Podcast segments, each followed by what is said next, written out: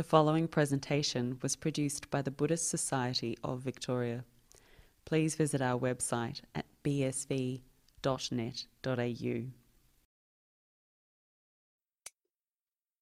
So I'd like to welcome you here today.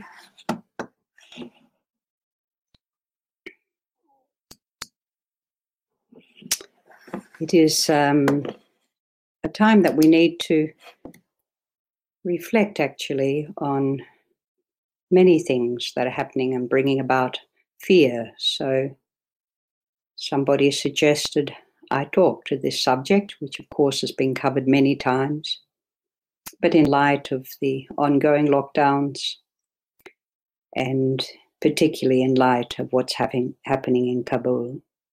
So let's just take a moment to settle to let our thoughts rest. And just bring a heart of loving kindness, a heart of goodwill and wishing for good outcomes for the majority of people who need to leave that country and for their safety.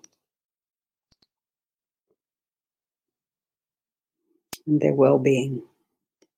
It's a tragedy that we all feel very deeply. And it also reflects on us personally.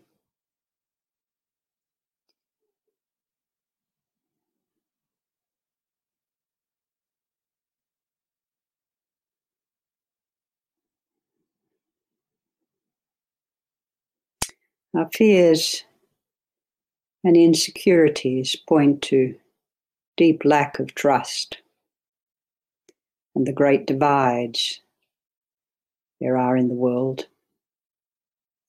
And there is a cloud of unknowing, particularly at present. Many people who are finding lockdowns extremely difficult on so many levels. We have our daily fears, the near accidents, a diagnosis of poor health. And there is an undercurrent to these fears where our habits or our inability to face them allow them to grow. But too, there is fear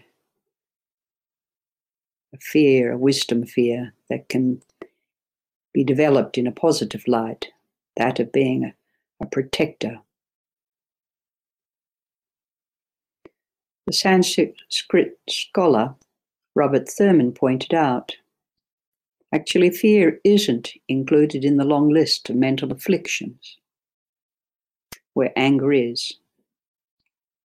However, it informs us of the danger and it shines a light on the alienations and separations that surround us. In an absence of a fixed or solid view, isolation, in isolation, fear can diminish. And when we choose to observe things more as they are and not as we want them to be, we can slowly ease the constraints of our limited perceptions and allow life to enter without so much fear of blame and skeptical doubt.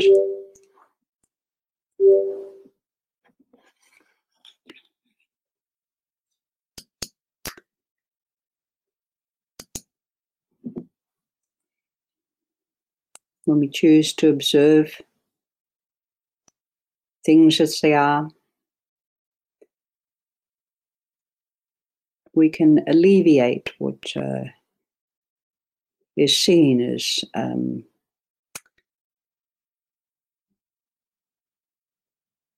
a self that dominates, self view that dominates much of our life. So, of course, we are all here because we have practiced meditation or we're coming to understand Buddhism, we're starting to examine and understand and slow things down a little in our lives. But if we look directly at our own experience, we first examine what fear is and we discern it. We can start to dissect it into its components, how it arises, what are the sensations in the body that we feel when we're afraid, what thoughts are racing through our mind. And we can face fear very directly, front on. With practice, we begin to see what is before us. We have a saying in Zen a snake shouldn't have feet. It means we begin to not add anything to it. We see it just as it is. By slowing down a little, we can see the subtle arisings and how our fear grows. It is always there, but the issue is what stimulates it or what um, ignites it. I'll tell some more stories soon, but I'll just point out a little bit more. But uh, through our meditation and developing of our attention and our concentration, we can e- e- uh, move much more easily and fearlessly without hesitation. We can grow strength and power and become a, quite a competent practitioner on the way. And this we recognize as one who is becoming fearless. But fearlessness still is born out of understanding fear.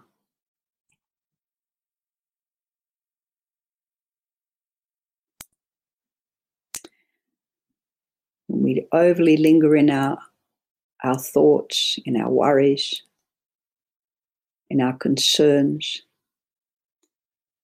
potential to overcome will remain mired and frozen in inaction.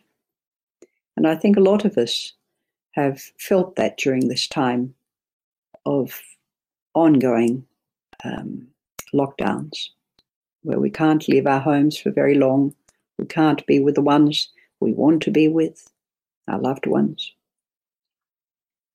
So we become inert and often quite lazy, or our habits become, the negative habits start to grow. And underlying fear begins to grow too. There are two extremes. At one end, we just, as I said, we enter a state of freeze or non doing. We become petrified in a way. And the other extreme is panic, which is what we're seeing happening in many parts of the world, but particularly in and around Kabul, where the mind sort of goes into a hyperdrive, into a hysteria, into a, an excessive determined attention.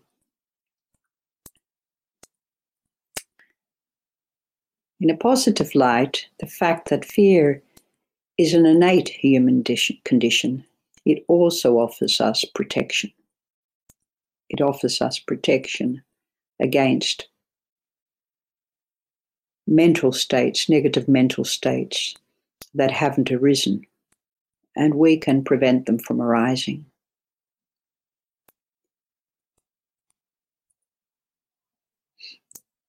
And it can inform us of danger. In the absence of a fixed and solid self view, uh, we are no longer in isolation or fearing diminishing. That is, feeling that sense of separation, that sense of lack of capacity. And with it, your annihilation or sense of separation from others also diminishes, and we feel more connected with the world. We resonate with the suffering of others. So, fear has also an important purpose. Thich Nhat Hanh speaks on an important point in relation to fear and power. In a way, fearing powerlessness or an aptitude is a point to consider. We are afraid of being powerless, he says, but we do have the power to look deeply at our fears, and then fear cannot control us. We do have that capacity, that power to look deeply at our fears, so fear cannot control us. Can we empower ourselves to turn inward and look deeply at these deep concerns we have all the time and share them openly and without shame? There's nothing to be ashamed about in fear when we can acknowledge it and learn to work with it.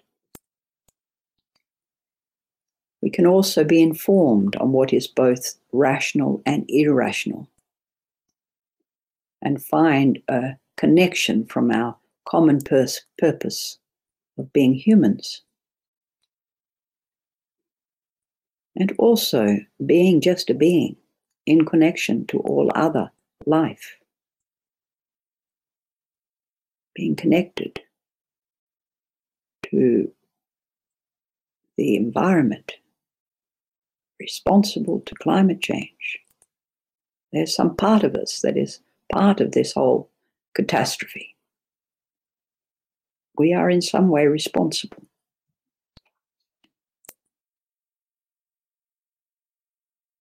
It is out of ignorance, it is out of not knowing what to do, that we are afraid.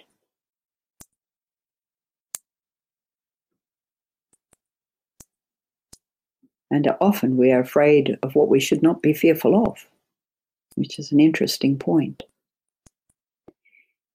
The feelings of fear lay, in the feelings of fear lay an uncertainty, the doubts, the irritations, the resentments, disappointments. There are even jealousy and embarrassments, and at an extreme, there are the aggression and anger that we see. You know, in the faces of the ISIS, young ISIS and Taliban. They're almost um, raised in a realm of fear, like the Asura who fight each other. But all of these give us an opportunity to relinquish some sort of clinging or strong views or what it is we're holding back on. We learn to lock into or learn of these feelings rather than back away and cave into them. We learn to bear witness to them, be with them, allow them to rise so we understand them. They show us with frightening clarity, with extreme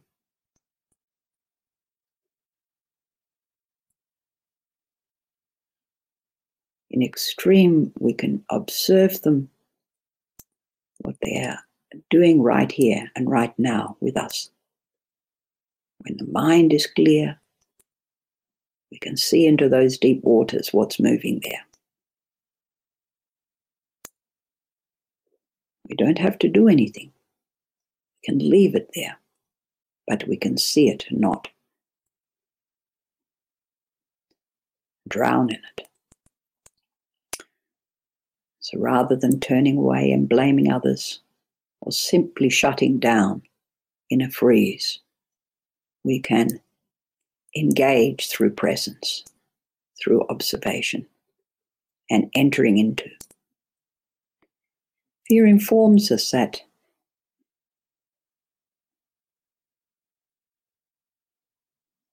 you know, allowing us to acknowledge, I'm afraid.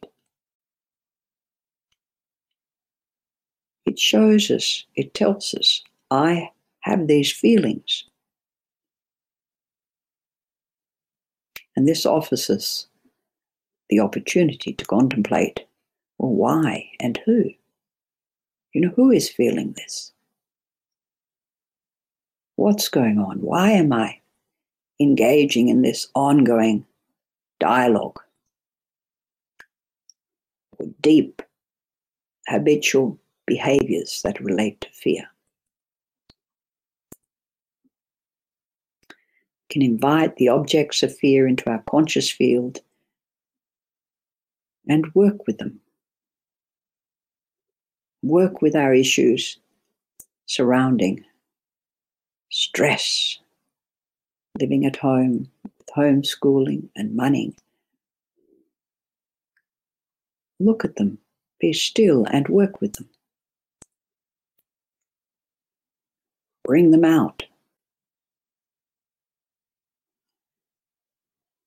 We need to keep a check on our underlying forces at play here.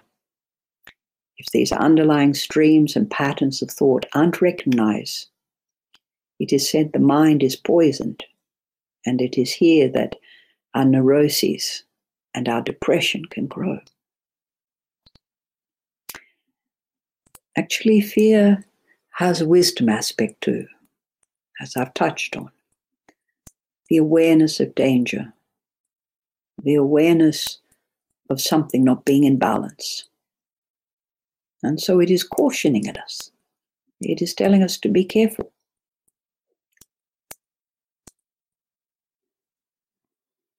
If we meditate, we usually act quickly.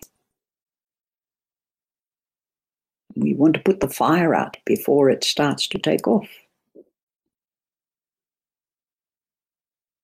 And fear can tra- transform us into a very precise,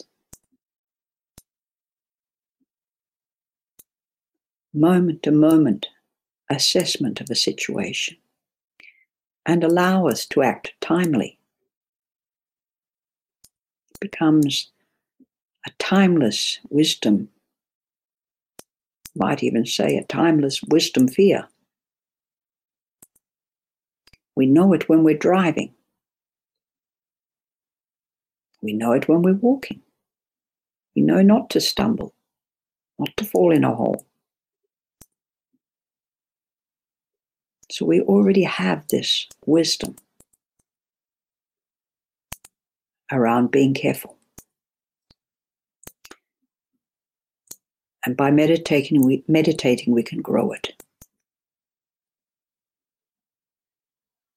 We can meditate on many things that help develop this. One is, of course, the disadvantage of the cyclic existence, or on death, impermanence. But two, in everyday life, just bringing our attention and our awareness to what is arising and passing away. Every moment we breathe, we breathe in life, and when we breathe out, actually we're breathing out death. If we don't breathe in again, we pass on. It could be so simple.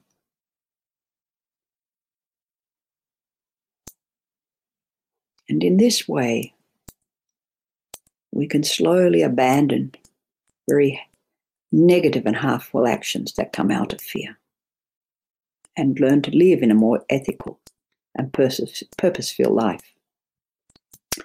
Thubten Chodron, the wonderful nun who has written many books and has a Bhikkhuni community in, in America, she talks about this wisdom fear. But she talks about it from various perspectives. One is it's also afflictive, which means it is based on self preservation. When we fear arises, we have to look what are we trying to preserve here? What are we hanging on to in my self view?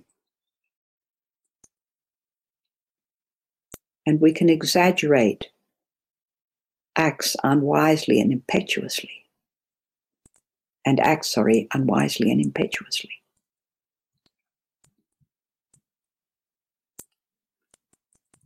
She speaks on its erring on the side of caution, not exaggeration.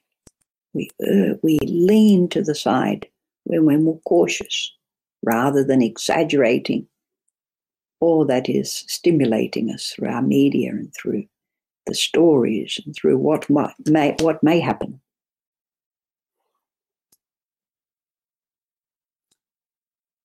We learn that fear is very self grasping and self centered. Yet, for a well trained practitioner or a bodhisattva, fear actually can help grow compassionate actions and wise actions caring actions. So we learn to minimalize the impact of the negative and grow the positive emotions by observing these habit energies and not acting on them all. The benefits are that we are less likely to pass our fear on to others, especially our children. As to our other negative emotions of anger, anxiety, ill will. These all have connections, even though some of them, such as anger and ill will, are actually um, mental formations. Fear is more based in emotion. as we're observing the panic in Afghanistan, it prevents us to observe other situations in our life clearly. Hmm. We have this need to help people. And at the same time, we can also put ourselves in danger. I'll tell a little story about this soon. And then there is an imaginative fear, something that we create in the mind with no real reality. A little like if we're half dozing in meditation and a story appears or a little movie appears in the mind. It's like child's fear of moths or spiders. But these phobias can actually grow and be a strong foundation for insecurity later on. Also, so skepticism and suspicion can arise from them. And we can continue creating these fears based on what is not to be feared, often even through games, children playing games, create a strong them and us and who is going to win over the baddie. And this grows into adulthood as something real in the mind. In Korea, young people are dying playing games because it becomes their reality, their world, and they can't let it go. They immerse into it day and night. They compete and challenge one another and they fight out these battles or games that are quite imaginative.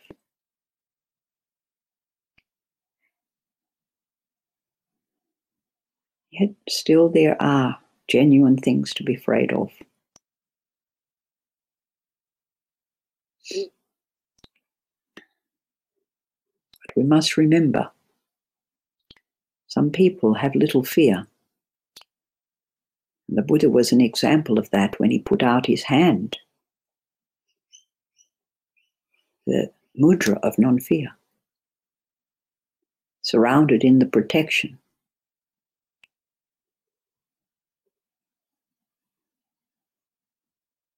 Of his mind his wholesome mind. I read an interesting story about a woman with a brain, a, rare brain disorder. And she, um, she had her amygdala, which is the center for uh, detecting fear. It's, they say, an early, very early part of the human formation in the brain, and it is also there in reptiles. But it is one to ward us against dangers. But she had damaged, somehow had damaged, or was born with both sides of the amygdala, amygdala were somehow damaged or not there. And so from a young age, she had showed no fear. She would put ha- hand out to a poisonous snake, but it didn't bite. She was approached by a knife wielding thug, but she calmly walked away. She simply never felt fear. And so the medical science was very curious about, you know, what was happening here. I actually have experienced time from time to time, and many of you will have this sort of sense of being fearless, particularly as a young child. I remember him from the age of three, I was part of a children's gang, maybe the age of two, in a country town. You know, children roamed wild. And uh, and we did lots of things together in that town. And I remember being pushed into a swimming pool and then I never had a fear of water. And I wandered all over the place on my own. Of course, parents cannot allow this now. But later in Korea, I found I could live very comfortably in the mountains on my own in a foreign country. I didn't have lock I didn't lock my doors. I didn't turn people away. People I knew every, very often, every day sometimes would come who I didn't know, but I wasn't afraid. And I remember once being in America and walking down, I was going between the Korean temple I was staying in and helping in another Buddhist center in Los Angeles for, for a month or so. And walking down the streets of Los Angeles, these back streets that were just full of gangs and gunshots firing off. And a man with a big knife walked up and passed me. And then he looked at me. Oh, before he passed me, he looked at me up and down and he said, You're okay. You're safe. And went on. Another time, when I bought my very first little computer, it was up in the hills of the Blue Mountains, right up the top there. And I caught a train down. And I remember thinking at one point, maybe sitting in a back carriage isn't too wise. I should go up the front with this computer. So as I was walking through the various carriages, I came to a section that the doors were sort of semi locked. And I pulled on the door, and this young boy sort of fell out. And there was a, a group of young teenagers holding that space. And again, they looked at me, looked at the computer, and then one quickly opened the other door and let me through. And I put it down to not feeling fearless. I looked at them all carefully. I engaged in them, I acknowledged them, and I walked on. Clearly, with what I was carrying to the view of everyone. And can you imagine during this visit in the early 90s, you know, carrying a computer, a little laptop?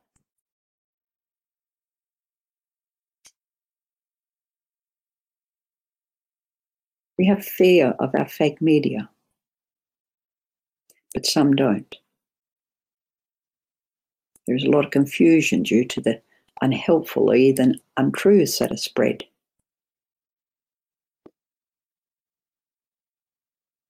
The fear of the unknown. Just can latches on to poor news. Or really non news, but you know, I had these lovely friends of mine who have been very concerned about the issue of the dogs, the animals, rescue animals in in Afghanistan, and every day are sending me emojis and little messages, and you know, one moment it's tears and pictures, and oh, how can it be like this? Why won't they? And the next moment, there's big smiles. They've moved into the airport, and then there's sort of little emojis of prayer where they get onto the plane. And I read it because these are friends, but I understand how this can be very emotive, how people can be swayed very strongly. I actually did go online to read the story and see what it was about because at first I thought, oh, these must be animals, the pets of people who have been living in uh, in Afghanistan, in Kabul. Or there may be the, the army animals, the dogs who work with the soldiers. But it, no, it was a, a refuge for homeless animals. Wonderful thing. But interesting how people take that as their, their main story. I have a friend a long term friend. We have studied together in early years of Buddhism. And she confided to me that her, her partner of five years decided to leave their relationship when she said she was having a COVID vaccination. He stated it would be toxic for him to live with her or to live with anyone who'd been vaccinated. She was so stunned as he had uh, been a very good person in so many ways, but to discover he was an anti vaxxer with such a strong view. After he left, she reflected and noticed actually there had been a lot of signs there for quite some time that he was reading a lot of this sort of news.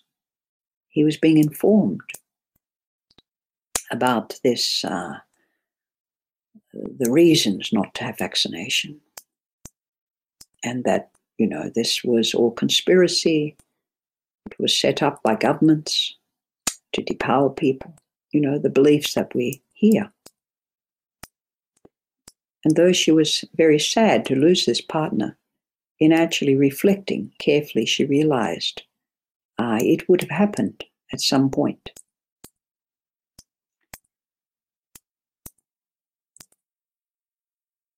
So, as a Buddhist, we learn by cultivating kind and caring speech and consideration for others, especially in communication. We discover, we also discover that deeper listening can promote more harmony and understanding between us. Yet I've often noticed that our ways of communication can be very one sided, especially in power imbalanced relationships. One speaks and the other has to listen. So we don't really have conversation. We don't really engage in what it is we, we think. We don't often give others a space to do that. And our opinion is the dominant. What happens over time is we began to block out and ignore and disengage.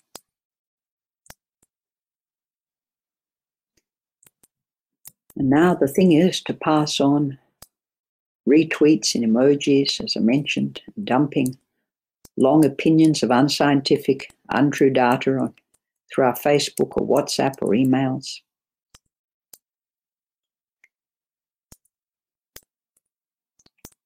But it inflames fear. And it disinforms and disempowers. You know how words can create joy, they also can distort just with simple little political pictures and comics and cutouts and pastes. And people spend a lot of time on their computers doing this. And they engage in others doing it. It becomes the way they think, going back to, you know, the imaginary fears that we create. I personally find it very hard to take in all this information, sort of like an entertainment.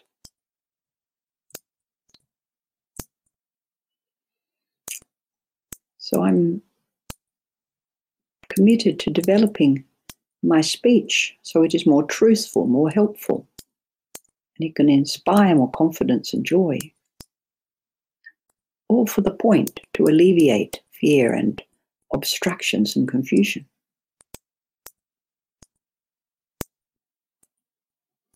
Not that it always transpires in this way. It can not always please everyone, so to speak, in that what we say, what I'm saying here, you agree with. Many of you will have clicked off already. But in this case, I continue to receive daily reports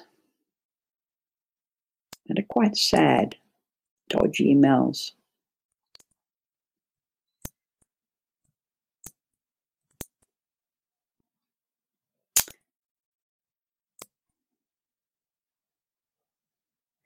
One of my committee members and a, a friend, a dear friend, she's been working day and night for the last week to help a woman activist and teacher who has, with her husband and child, Australian passports and visa to get out of Kabul. They've collaborated, collaborated together on uh, projects to engage women and help them overcome their very long history of suppression and fear and mental illness.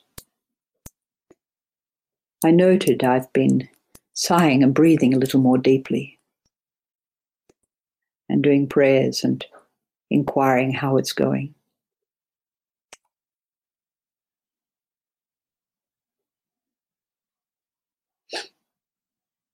And I turn inwards and I try to face my own fears when I consider not only this woman, but many who are waiting at the airport in hope of getting on a plane, and many will not make it.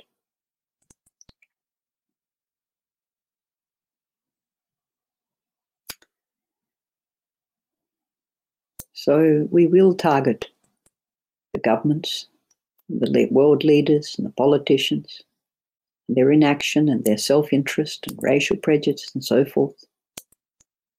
It will go on and create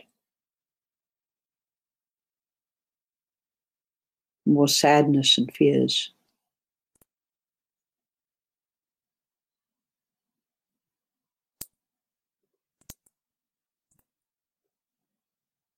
Still, sometimes it's very difficult to get out of ourselves and transform this and work with this pain. However, our worldview is changing and our day to day life is changing. And we, in this very moment, are changing. It's never fixed, it's always in a flux. There are always fluid boundaries. And because of this, we have the options and the opportunities to find greater means to connect and communicate and adapt well to very difficult situations. I've had many opportunities in my life to learn to adapt better, to be very precise with what I'm doing thanks to living in Korea.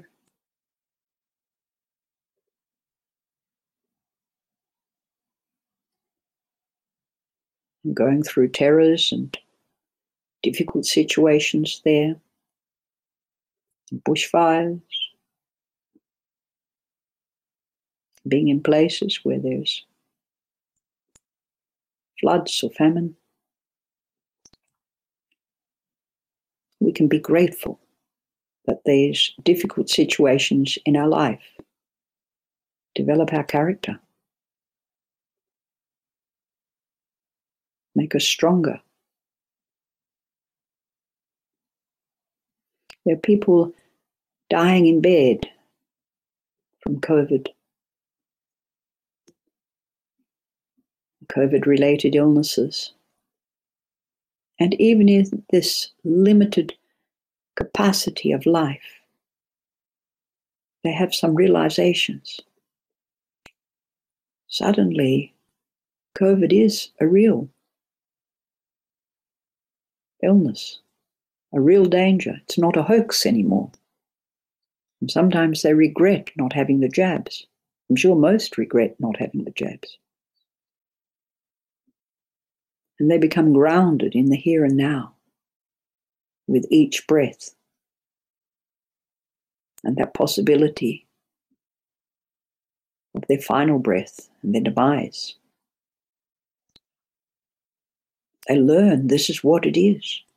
This is what I'm feeling in such strong, clear ways. This is what's happening to others too in the world. There is the great pain and great unknowing and great insights that come to people who are just there with each breath. There's a story of a mother on her deathbed last week whose husband, who with her husband were anti vaxxers. They had five children. The husband had just died, and she was trying to convince the children to get vaccinated. It's hard to believe. It is still difficult for those children to change those views and those beliefs of what their father had instilled in them. It is so easy to spread things that we don't know for certain, something we've read or heard with little distortions, added views, or utter words that can be divisive or bring discourse. And we know when practicing with, with joy and skillful means how it can nourish our capacity for clarity and understanding and inclusiveness. So we have a choice here. We always have a choice. And we do know what transforms our fear and anger, even though it's so deeply rooted in our minds and in our daily habitual patterns of thinking.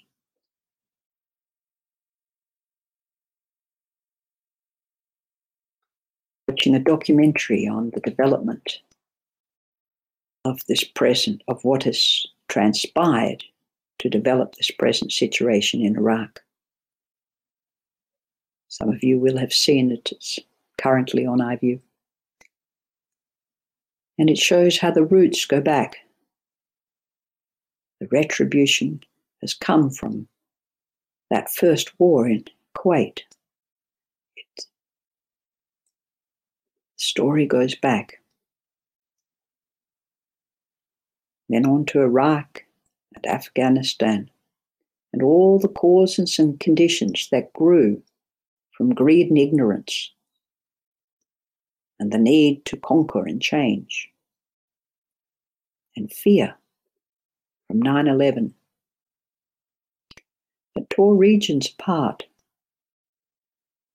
But without the wisdom to know what that would do and how it would grow extreme factions of Taliban and Islamic State and others, of which we cannot imagine will happen in the future. But the saying, the miracle is not walking on water or fire, the miracle is walking on the earth right here. It points to a very important reality right beneath our feet. At some point, we have to face our humanity and its limitations, and how easy we can grow separation. And we're part of that. That which is different can scare us and can ignite hatred. That which we don't understand, or that is beyond our hopes, our fears, our expectations, can liberate us.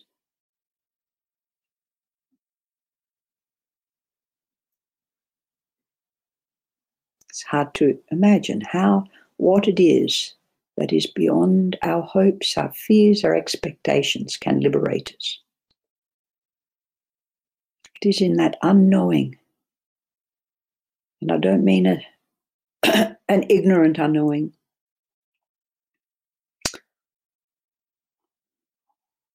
Or a blocking out, but it's going beyond our expectations that lead to hopes, that lead to fears, that we will not get what we want. I recall at the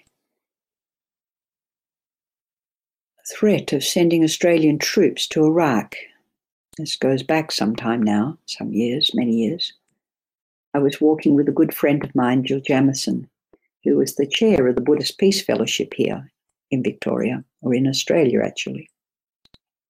And we were carrying their flag down the Melbourne streets with about 10,000 other anti war protesters with a small group of Buddhist Peace Fellowship friends.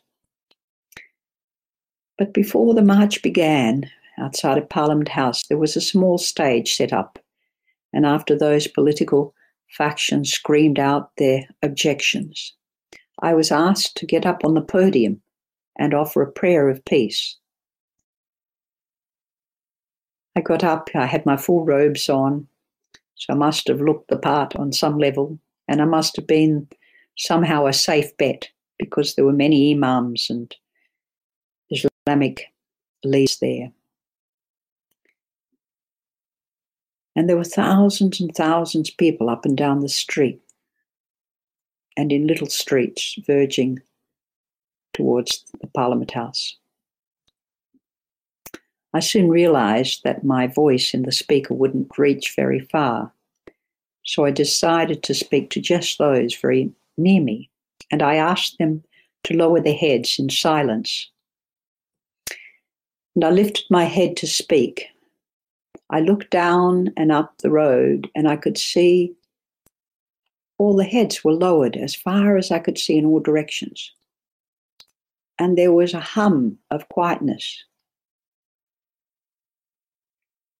People were in prayer to those who could hear the words, and to those who couldn't hear were immersed in their own thoughts and silence. I spake, spoke about those who stand in front and behind and to the sides of us, as our brothers and sisters, our children, our parents, our elders, and how on earth on the earth we stand right now. With still, quiet hearts, we unite as one. And in this oneness, we are beyond our differences of race and colour and religion. And I continued in this way.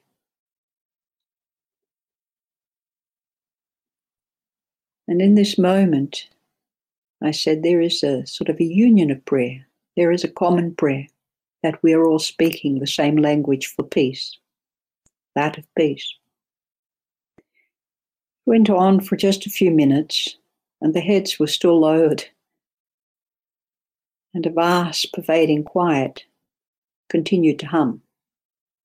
I came down the steps of this little podium to the ground, and as I stepped onto the ground, it felt very solid and I wondered what had just happened. Imams and other faith leaders standing at the foot of the podium I'm sure all wanting to be up there themselves, sort of nodded and smiled, and some put out their hand to say thank you. And then the procession began, and I reflected and I wondered why weren't those other imams invited to the podium? But I realized I was a safe bet. A woman with a bald head, unknown, unrecognizable, in a long grey robe, leading a prayer for no war in Iraq or anywhere really. This is wisdom fear, where we are inspired through sometimes political social downfalls to do good work in helping others, to stand up and speak out against something, but in a way that is balanced with compassion, and courage, and empathy, so as to maintain the strength and focus on positive, inclusive actions. When I reflected on this last night, I thought of a woman, of the woman and her children and, and children in Afghanistan who have been quietly helping educate and nurture women and children to regain dignity and confidence after, confidence after years of oppression. I thought of my friends' colleagues, Mursal Nazari, her husband, Amam Nazar Nazari, and their child, Awan Nazari, who are still waiting at the airport in Kabul in hope to be transported to a safer place. and offer prayers these last days to all of those in danger. Those who are fearing for their lives, and those who are the oppressors, those who feel it is their right to go in and take over.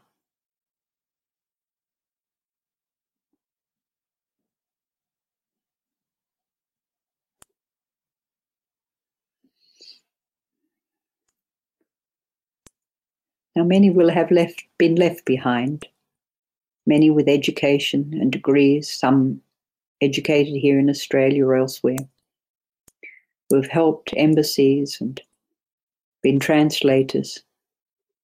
Many have already died.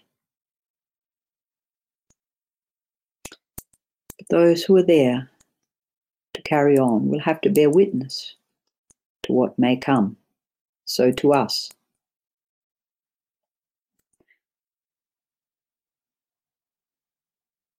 When due protection and care is not given, when attention is not given to the underlying causes of fear, situations can become very sad and we can become very ill. So I stand on the earth. I do stand with those who are very dedicated and strong. And doing something that is beyond just themselves and their own well being. I understand their fears, which is part of me, and their pain is part of mine. But I won't let it stop. Me being inspired by life. And my nature to give where I can. Lama Govinda, in his book, The Living Buddhism for the West, said, Fearlessness is the most prominent characteristic of all bodhisattvas and all who tread on the bodhisattva path. For them, life has lost its terror and suffering its sting. Instead of scorning earthly existence or condemning it, condemning its imperfections, they fill it with a new meaning. It's very Interesting. I'll read it one more time. Fearlessness is the most prominent characteristic of all bodhisattvas and all who tread, really all who tread this Buddhist path. For them, life has lost its terrors and suffering its sting. Instead of scorning earthly existence or condemning its imperfections, they fill it with new meaning. And I would add to that, and wholesome actions, wholesome thoughts, and wholesome communication. So I will end here. And if you would like to share any of your concerns or questions, I would be happy to try and offer more thoughts. but thank you for coming and thank you for listening to this. Thank you very much, Sunim. Very relevant topic to talk about. Um, we have a few questions so far online. I'll read them out in order. The first question is um, Theravada emphasizes joining the monastics to obtain liberation, which is not possible for ordinary lay people or billions of non Buddhists. Is this what the Buddha intended to be the case? No, the Buddha had the fourfold foundation, the fourfold Sangha monastics, monks and nuns, laymen, laywomen. And he also had many um, non Buddhist who came to um, inquire with him, to chat with him, to understand and clarify and deepen their wisdom. He never rejected anybody, as I don't think people of great insight and awakening do. They don't see it in those light of differences. However, the time that the Buddha was present, there were many caste, many sect, what they call the sadhus, the wanderers, and they all had different forms, different ways to uh, live the path very religious, and have continued India has continued to be a very religious place. But the Buddha did teach. Um, he did inspire people to become monastic. Mostly, to they came to him in in times of great suffering, great pain, or the need for you know developing wisdom.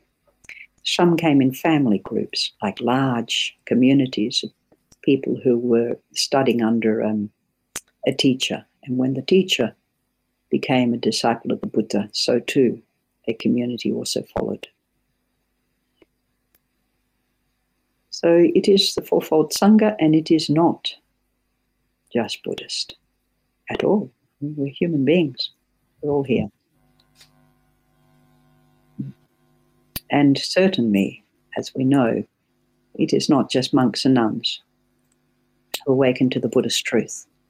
Many of the great scholars, many of the great practitioners, many of the great wisdom masters in the traditions, Tibetan, my own tradition, uh, have been lay people.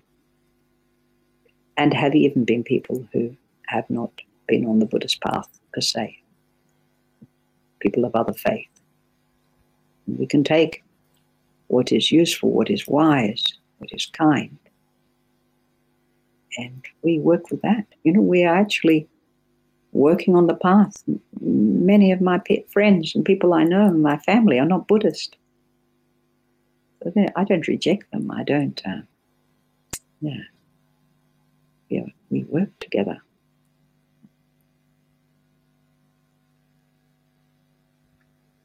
So, Yes, any more questions? I hope that's just a brief answer, but yeah. Thank you, Sunim. The second question um, is related to the topic of your talk. Um, it, it is simply how can we overcome fear? Perhaps the person's wanting some uh, direct, practical tips that they can implement today. Well, hopefully, my whole talk was about practical yeah. tips. And I would suggest you have another listen to it very carefully because there are many um, insightful things there. But I guess you're asking what sort of meditations can you do to overcome fear? Again, every meditation, when done properly, will lead you to fearless state. You know, the development of insight, the development of calm, abiding, will allow the mind to become stable and, and present. That is a core practice. To not allow what has not arisen to arise, so not allow what is fearful to arise. But there are the practices of compassion, of loving kindness, of deeds that we can do that, um, you know, bring benefit to others and ourselves at the same time. But I mentioned quite a number of times to stop and look at what is going on. So, can I suggest you have a listen, slow it down, and re listen to it, and listen to it by section by section, and put some of it into practice. If we don't find a way to still all this input and still the discursive thinking that is racing around in the mind. We won't even recognize when fear and anxiety is rising until it's really playing out in a physical way, an emotional way, and maybe even in our actions where we react quickly or yell at the children or do something which has got nothing to do with out there, but what we are feeling. Okay, thank you, Sunim. Overnight, it doesn't happen overnight, but you can work on it. Yes. It's right there. Whatever you're feeling at this moment, if it has a component of some negative emotion, component of anxiety, fear, anger, whatever, then stop and look at what you are doing right now, what you are feeling. Thank you, Sunim. The third and at this stage final question is when you show compassion to someone, isn't that because of attachment? Can you please explain? No. Pure compassion is not out of attachment. It's not out of wanting something for me. It's a selfless act. It's responding to the situation at hand. It's responding in a way that is um, acknowledging what is in front of me or acknowledging a need. So when uh, true altruistic um, actions that become maybe compassionate or maybe um, life saving in a way. You know, their, their skills, like a doctor has. They're not doing it for themselves. It's an innate, an instinctive thing we have within us. We label it something like compassion selflessness, selfless joy, calm abiding, whatever we want to label it, these are just labels. But the experience of it, the reality of it, is there's no, other than the self skills we have brought to that situation, there is not a self need. And we get confused with compassion and love in the sense that I love you because you give me what I want. Or I'll do this for you if you do that for me.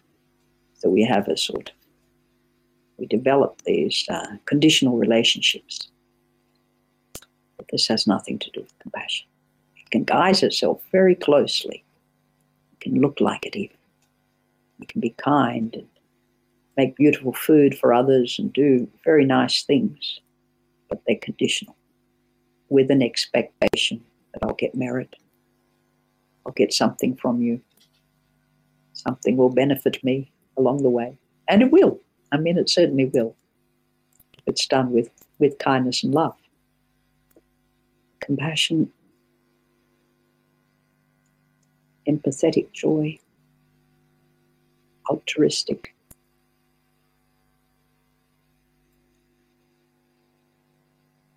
Actions, you know, these are all something that very deeply ingrained in who we are as human beings. When we go deep enough, they just, it's a natural process, flows out of us like clear war, water from a spring. Thank you. Thank you very much, Sunim.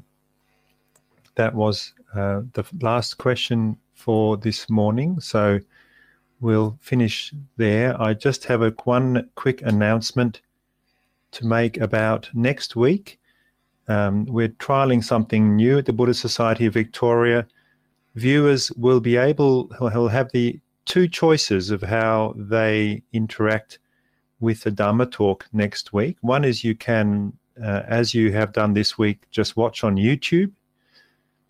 But we'll also be having a Zoom room set up where viewers can join the Zoom room with Ajahn Sadaro and actually be able to ask him questions directly using their voice um, and interact with him directly. Uh, so the details will be sent out in the BSV newsletter and on the BSV website next week. So if you are interested to join the Zoom session and have that option to ask Ajahn Sadaro a question in person, you can do that through the links that will be the link that will be provided. Otherwise, if you're just happy to sit and listen and type your question as usual, you can do that through the YouTube channel as normal. But that's the end of today. And thank you very much, Sunim, for your talk this morning.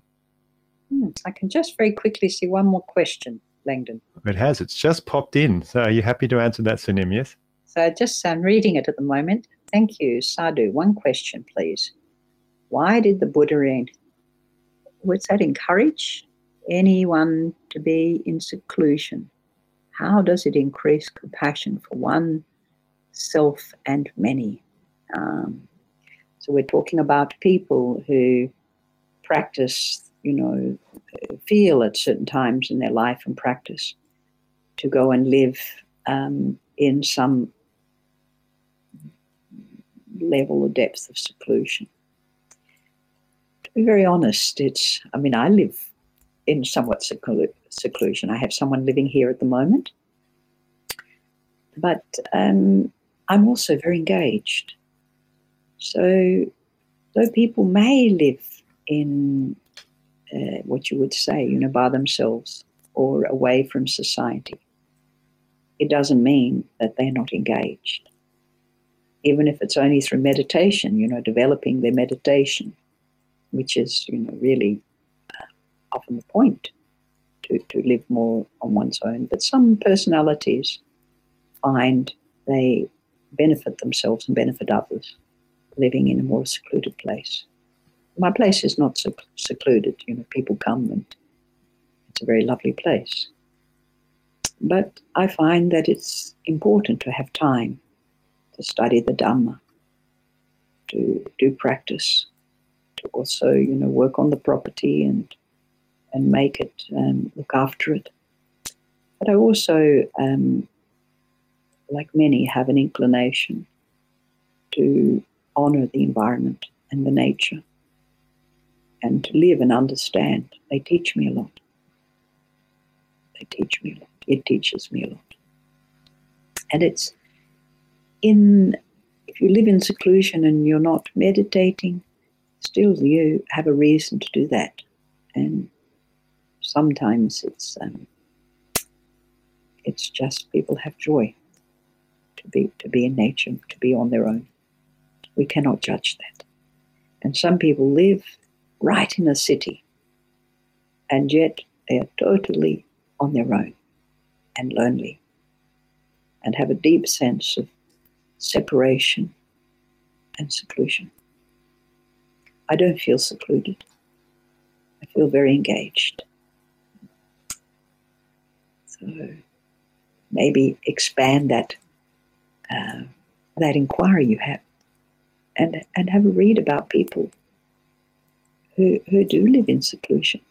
I know you're talking about maybe monks who live on their own or go in the forest, but they are developing their wisdom. They're developing their their capacity to attain in this lifetime the Buddhist path. Thank you for your question. And thank you, everybody, for joining me today. And uh, I wish you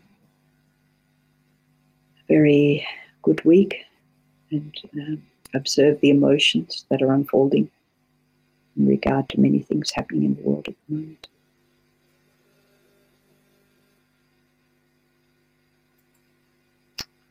They offer the merits to you all and to all beings.